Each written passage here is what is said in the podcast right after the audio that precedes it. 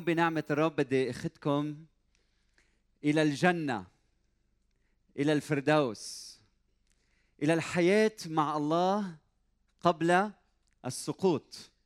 ونحن مع بعض عم ندرس هيدي السلسلة من الكتاب المقدس من سفر التكوين تحديدا. نحن اليوم العظة الخامسة ففي عندنا خمس عظات أربع عظات وعظناهم حول الموضوع. وبشجعكم ببيوتكم تسمعون لأنه في إفادة كبيرة. ساعات من التحضير بنقدم لكم بنص ساعة. فخذ هالنص ساعة اسمعهم اتأمل فيهم اتعلمهم وعلمهم لغيرك. وهيك بيكون جسد المسيح عم ينمى وعم يزدهر في كل مكان. اليوم بنعمة الرب موضوعي الله والإنسان والجنة. ورح أقرأ عليكم من سفر التكوين الفصل الثاني ابتداء من العدد الرابع حتى العدد السابع عشر. كتاب مقدس معنا سفر التكوين الفصل الثاني ابتداء من العدد الرابع. هذه مبادئ السماوات والأرض حين خلقت. يوم عمل الرب الإله الأرض والسماوات. كل شجر البرية لم يكن بعد في الأرض وكل عشب البرية لم ينبت بعد لأن الرب الإله لم يكن قد أمطر على الأرض ولا كان إنسان ليعمل الأرض. ثم كان ضباب يطلع من الأرض ويسقي كل وجه الأرض وجبل الرب الإله آدم ترابا من الأرض ونفخ في أنفه نسمة حياة فصار آدم قولوا معي نفسا حية. وغرس الرب الإله جنة في عدن شرقا ووضع هناك آدم الذي جبله. وأنبت الرب الإله من الأرض كل شجرة شهية للنظر وجيدة للأكل وشجرة الحياة في وسط الجنة وشجرة معرفة الخير والشر. وكان نهر يخرج من عدن ليسقي الجنة ومن هناك ينقسم فيصير أربعة رؤوس وبيوصفهم بالأعداد 11 12 13 و14 وحلو تقروهم.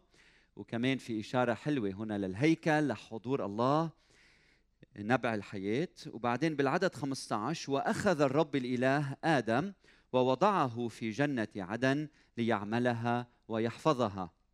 وأوصى الرب الإله آدم قائلا من جميع شجر الجنة تأكل أكلا أما شجرة معرفة الخير والشر فلا تأكل منها لأنك يوم تأكل منها موتا تموت. وليبارك الرب هذه التأملات إلى قلوبنا وله كل المجد إلى أبد الآبدين. آمين. آمين. فهلأ نحن وين؟ بالجنة.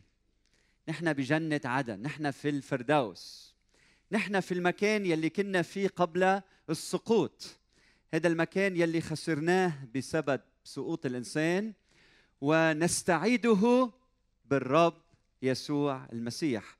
ويكتمل عند مجيئه ونحن في انتظار مجيئه من من جديد. إذا بنتأمل بهذا النص واللي رح أعمله اليوم هو أدرس هذا النص معكم ورح ركز بشكل خاص عن ما نتعلمه عن الله وعن الإنسان وشيء عن الجنة. نتعلم أمور عن الله وعن الإنسان وعن الجنة. إذا بنتأمل بهذا النص بنشوف فرادة هذا النص بأنه يدور أو الفكرة الرئيسية أو الشخصية التي تسود في كل هذا المقطع هو الرب الإله. وعبارة الرب الإله تعني الإله الذي خلق كل شيء وأيضا الإله الشخصي يلي دخل في عهد مع الإنسان. عم نجمع كلمتين ببعضهم الرب يهوى الإله إله العهد. إله الذي خلق كل شيء. فهو الفكرة الرئيسية هنا الكلام عن الرب الإله وما يصنع في بداية الخليقة. وأكثر من هيك إذا عديت عدد العبارات الرب الإله في هال المقطع يلي قريته عليكم يلي بشكل جزء من هيدي الرواية الكبيرة بنشوف إنه عبارة الرب إله مذكورة سبع مرات. والعدد مش مهم قد ما هو المهم هو أن الرب الإله له المركز الأول والدور الرئيس في الخليقة في وجود هذه الخليقة. وإذا رحنا على آه رحنا نتأمل بهذا النص بنشوف أنه خاية هذا الكاتب يقلنا أنه لما الرب الإله يكون هو الأول في حياة.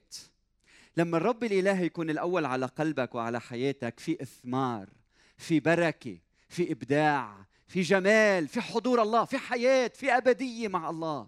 لما بياخذ هو المركز الأول.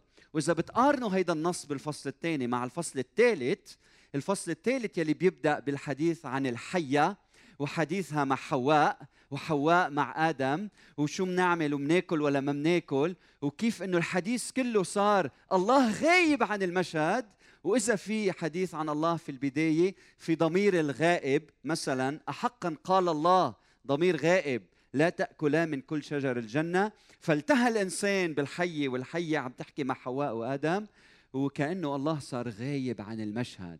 لكن إذا بيبقى الله في المركز الأول هناك الحياة هناك العطاء هناك الكرم هناك البركات الإلهية. ويذهلنا إنه بالوقت القصير يلي فيه الإنسان كان بالجنة وقت قصير جدا بدل ما يخصص هيدا الوقت في العبادة لله والكلام مع الله التهى بالحية والتهى بما نأكل وبما لا نأكل. ماذا نتعلم عن عن الله في هذا النص؟ انتبهوا معي. رح لخص لكم اياهم فينا ناخذ وقت طويل نتأمل بهذا النص وباياته بس رح لخصهم هلأ.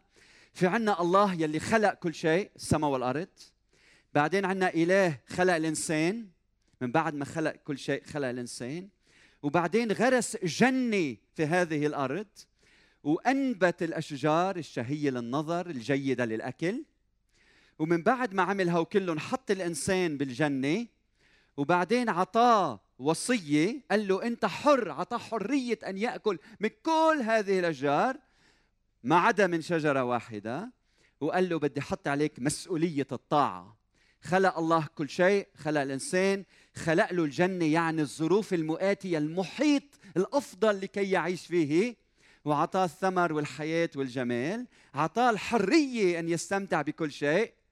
وقال له انتبه بدي منك الطاعة بدي منك الطاعة. وبهيدي الجنة كان في شجرتين. يعني كان في شجر عديد لكن انتبهوا تذكروا إنه في كثير رموز بهيدا النص.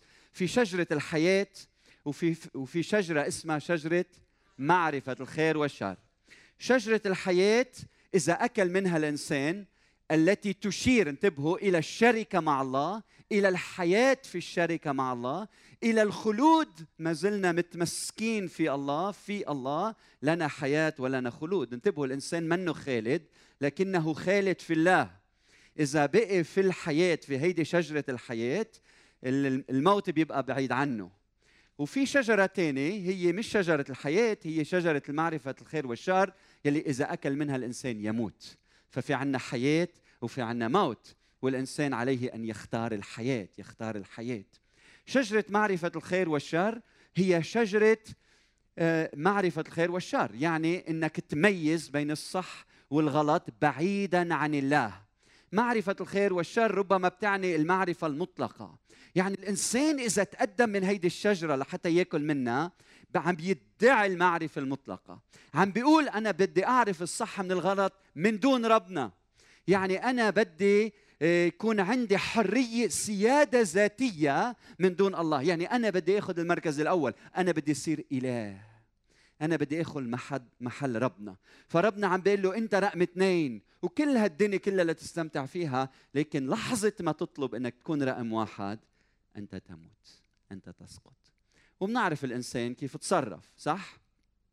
فقدام هذا المشهد الجميل جدا السؤال هو ماذا كيف يتصرف الإنسان قدام هذا المشهد العظيم؟ أي مشهد؟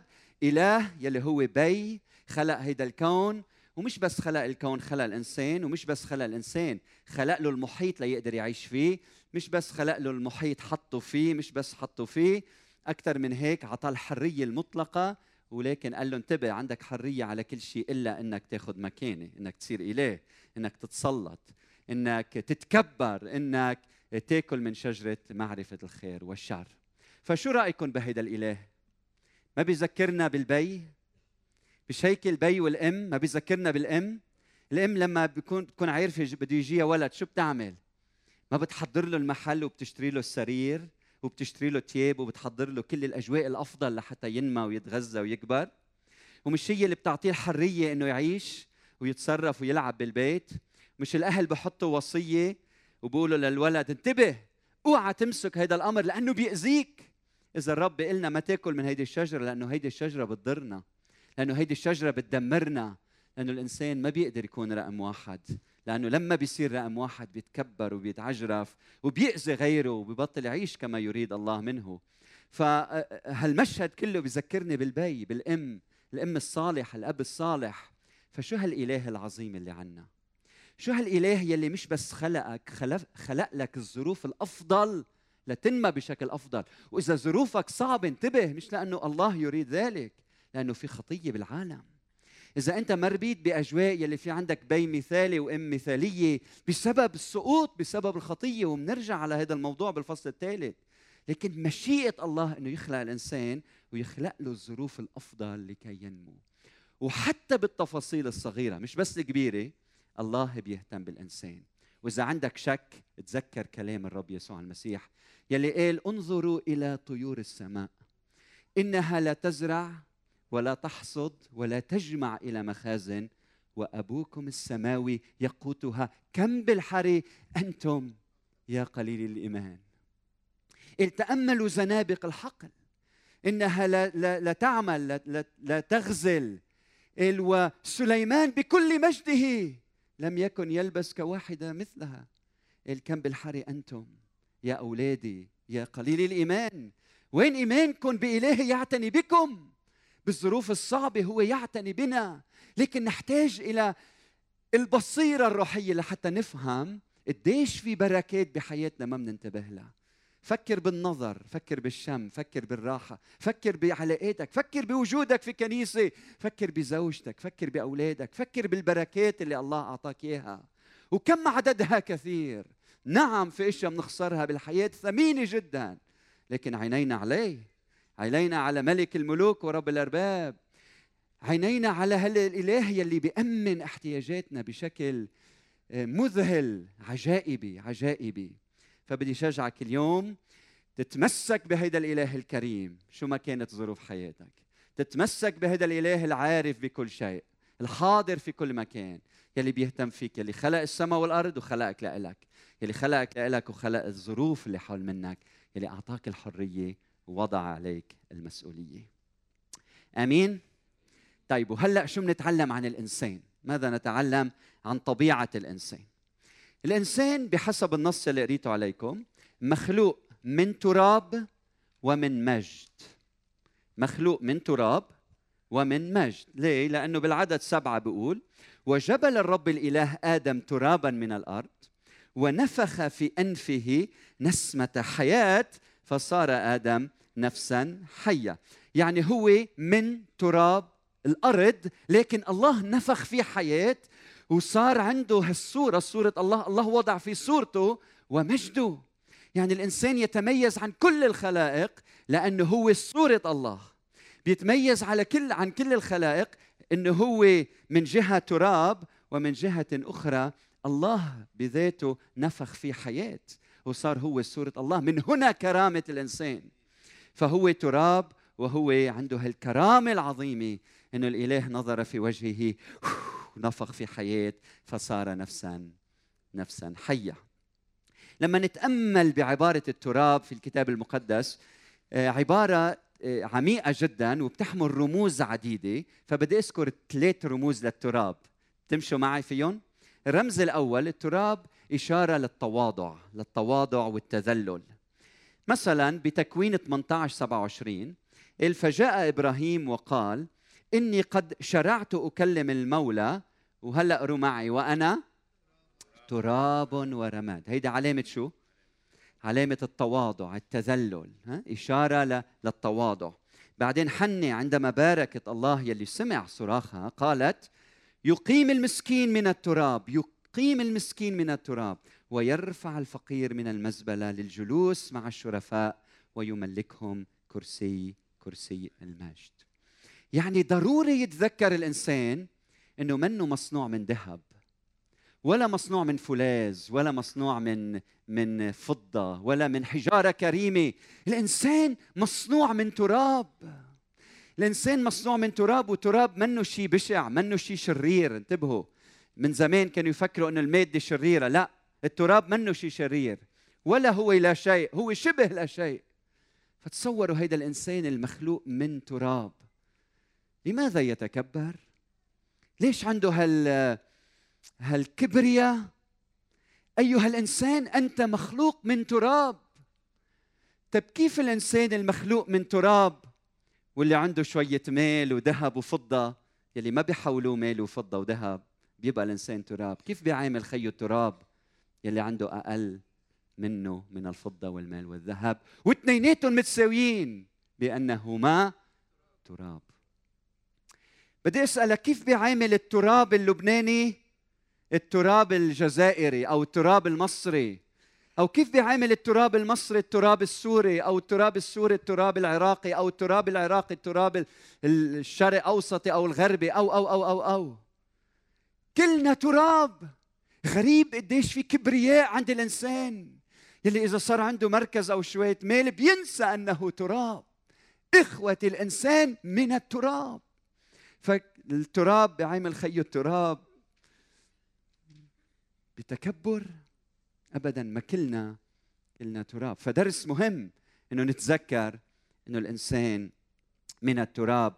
وهيدا التراب كيف بيتكلل بالمجد والبهاء؟ كيف؟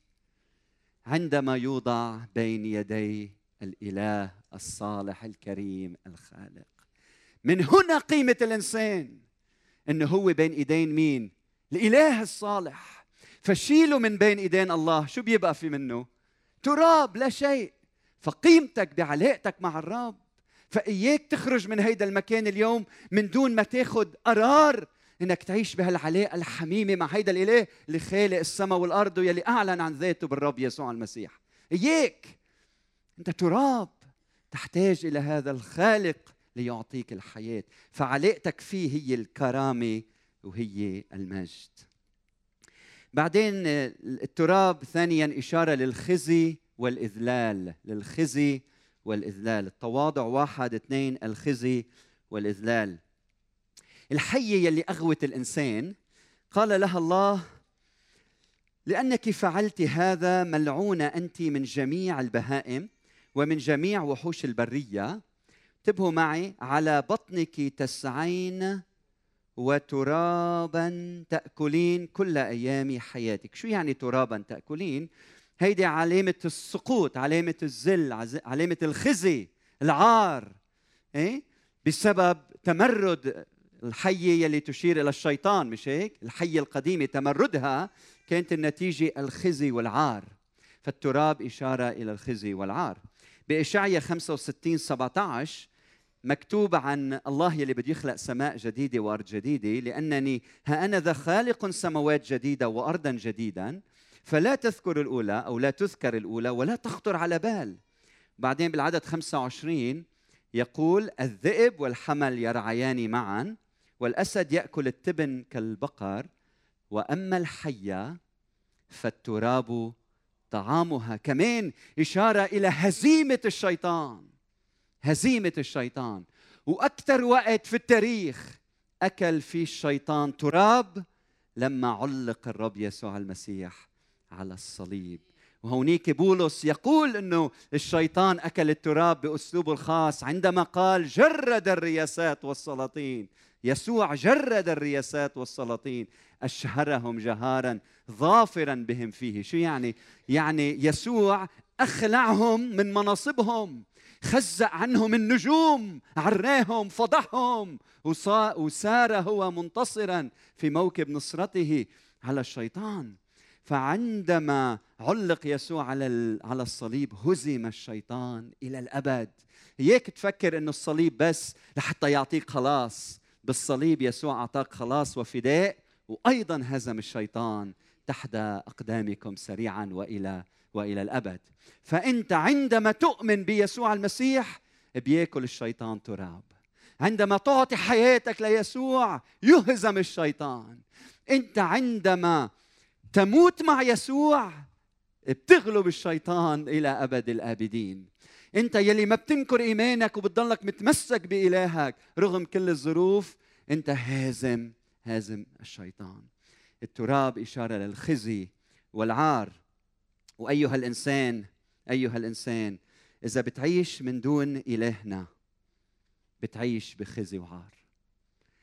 بيكون في ناس عندهم ملايين الدولارات وعندهم المراكز والقصور والبنايات والبدكن اياه وبتقعد بتحكي معه بتشوف قديش في خوف ويأس واضطراب بحياته. وخزي وعار. لماذا؟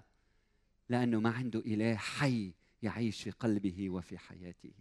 إذا ما بدك الخزي والعار أعطي حياتك ليسوع. رقم ثلاثة تشير إلى الموت. التراب تشير إلى الموت. بتكوين 3 17 وقال لآدم لأنك سمعت لقول امرأتك.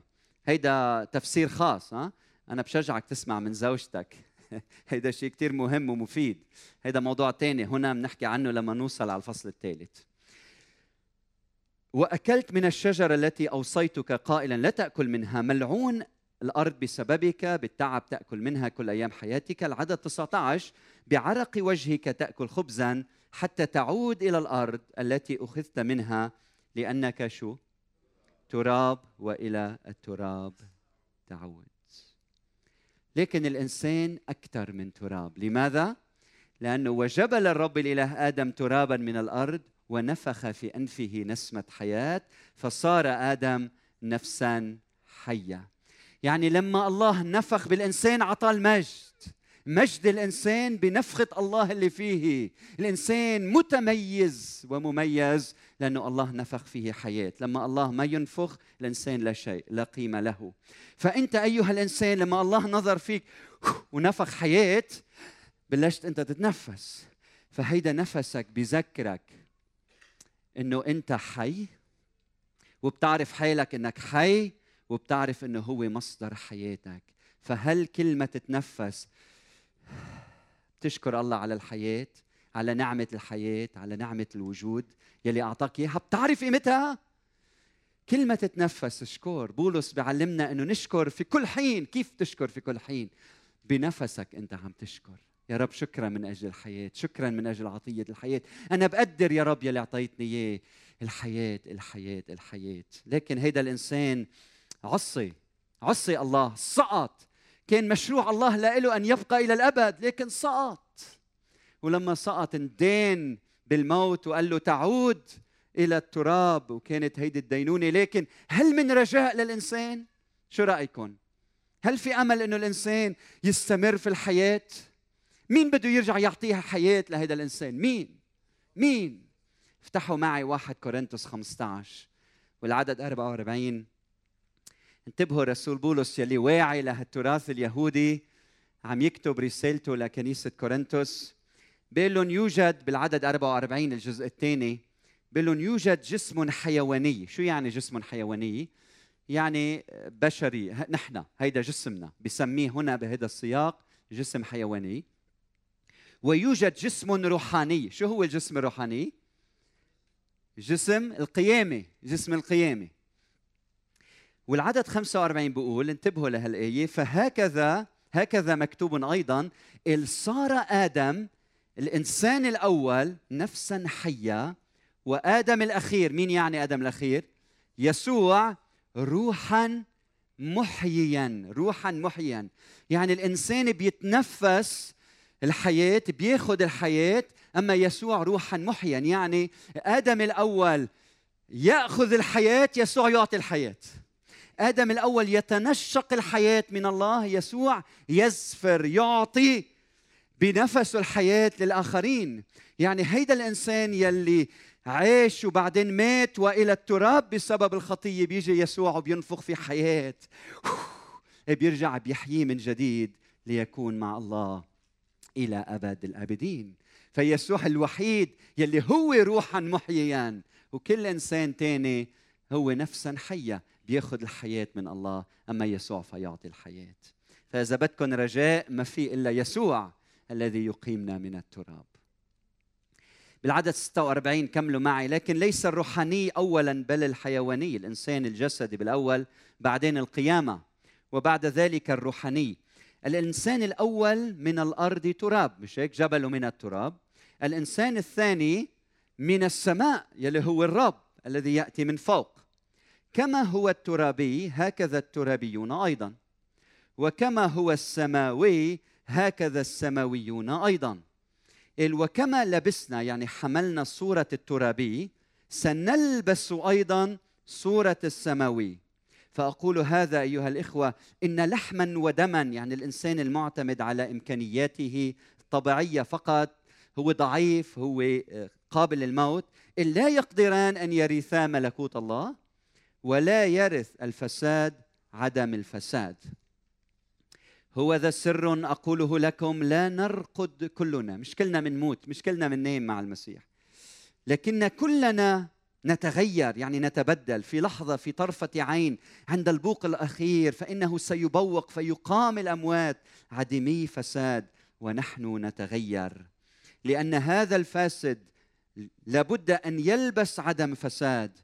وهذا المائت الإنسان يلي مات في المسيح يلبس الخلود عدم الموت يعني الخلود.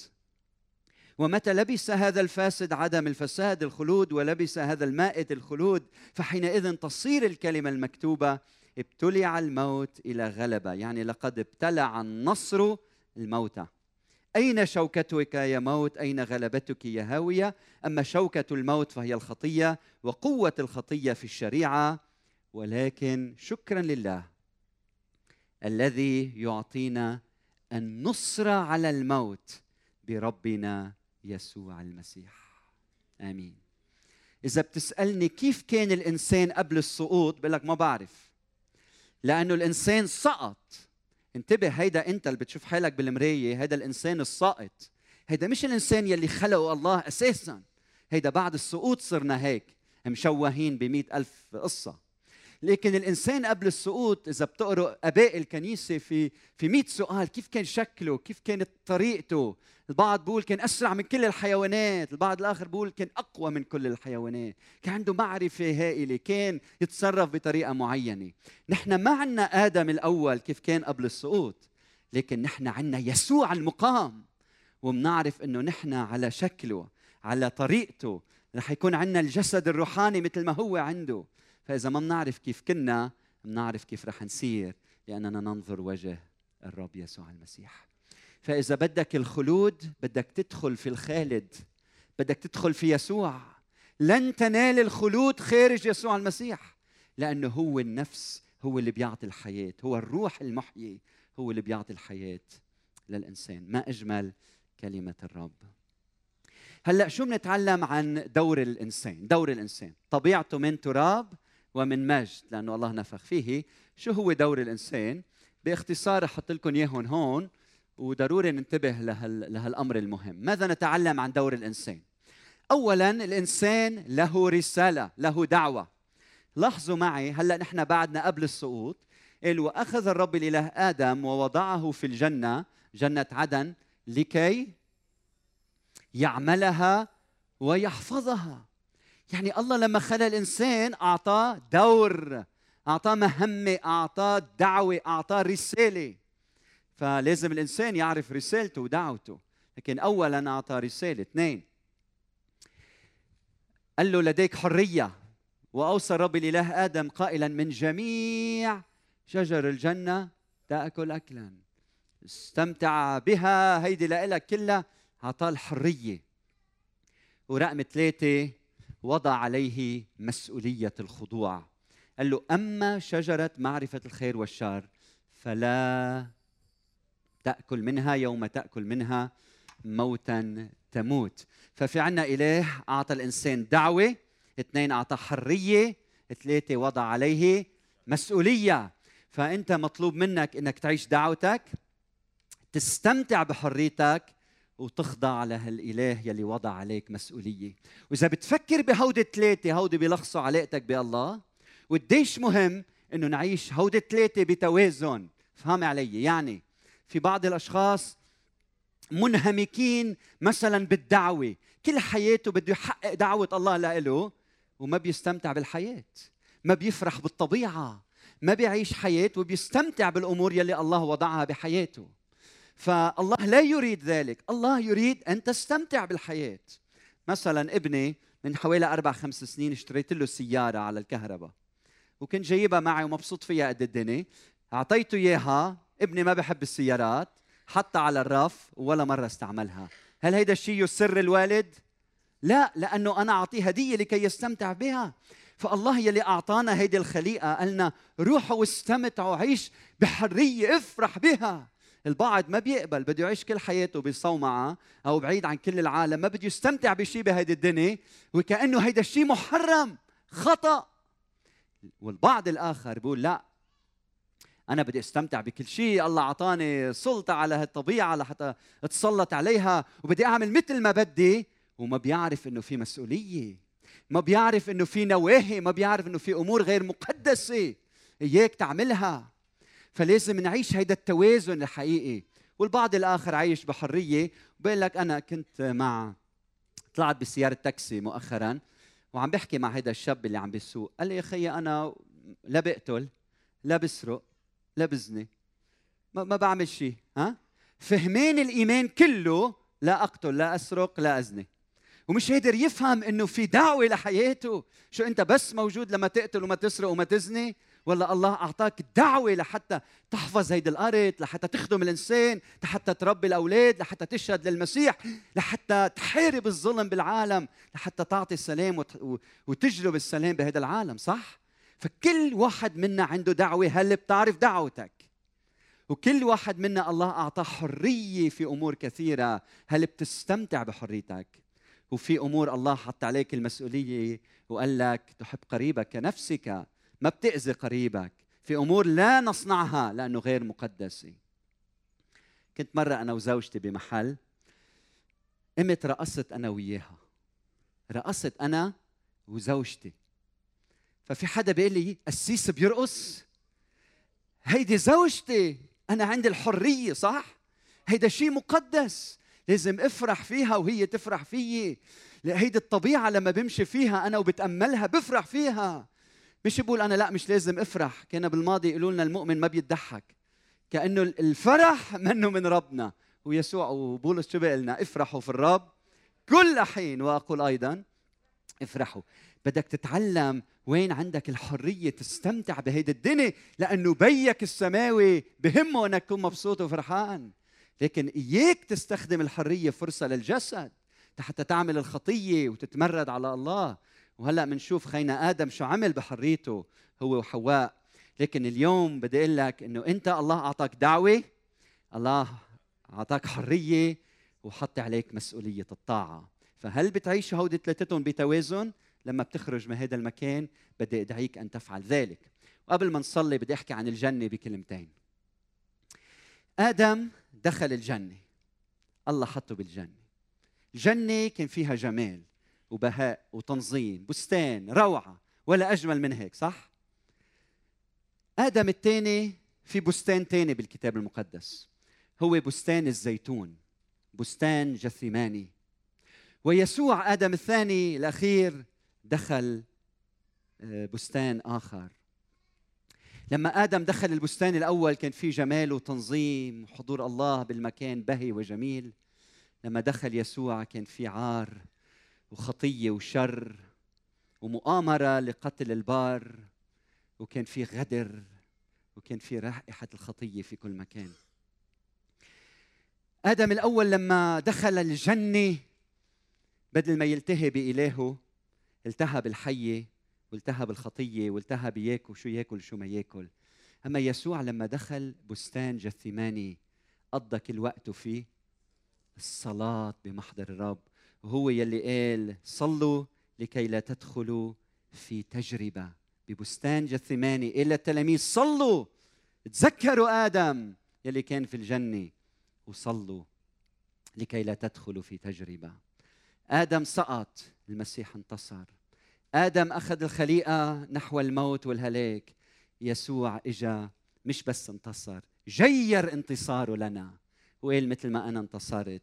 لن يهلك ولا واحد إلا ابن الهلاك وأعطانا هذا الانتصار لنا. في أعظم من هذا الإله اللي حبنا إلى هذه الدرجة إنه أعطانا الحياة والخلاص. فبترجاك بترجاك حب يسوع توج رب سيد على حياتك. أعطيه المركز الأول. دعوة الله لك إنك تروح وتشهد ليسوع. عيش حريتك في المسيح وما تنسى مسؤولية الطاعة والخضوع. لهيدا الإله العظيم.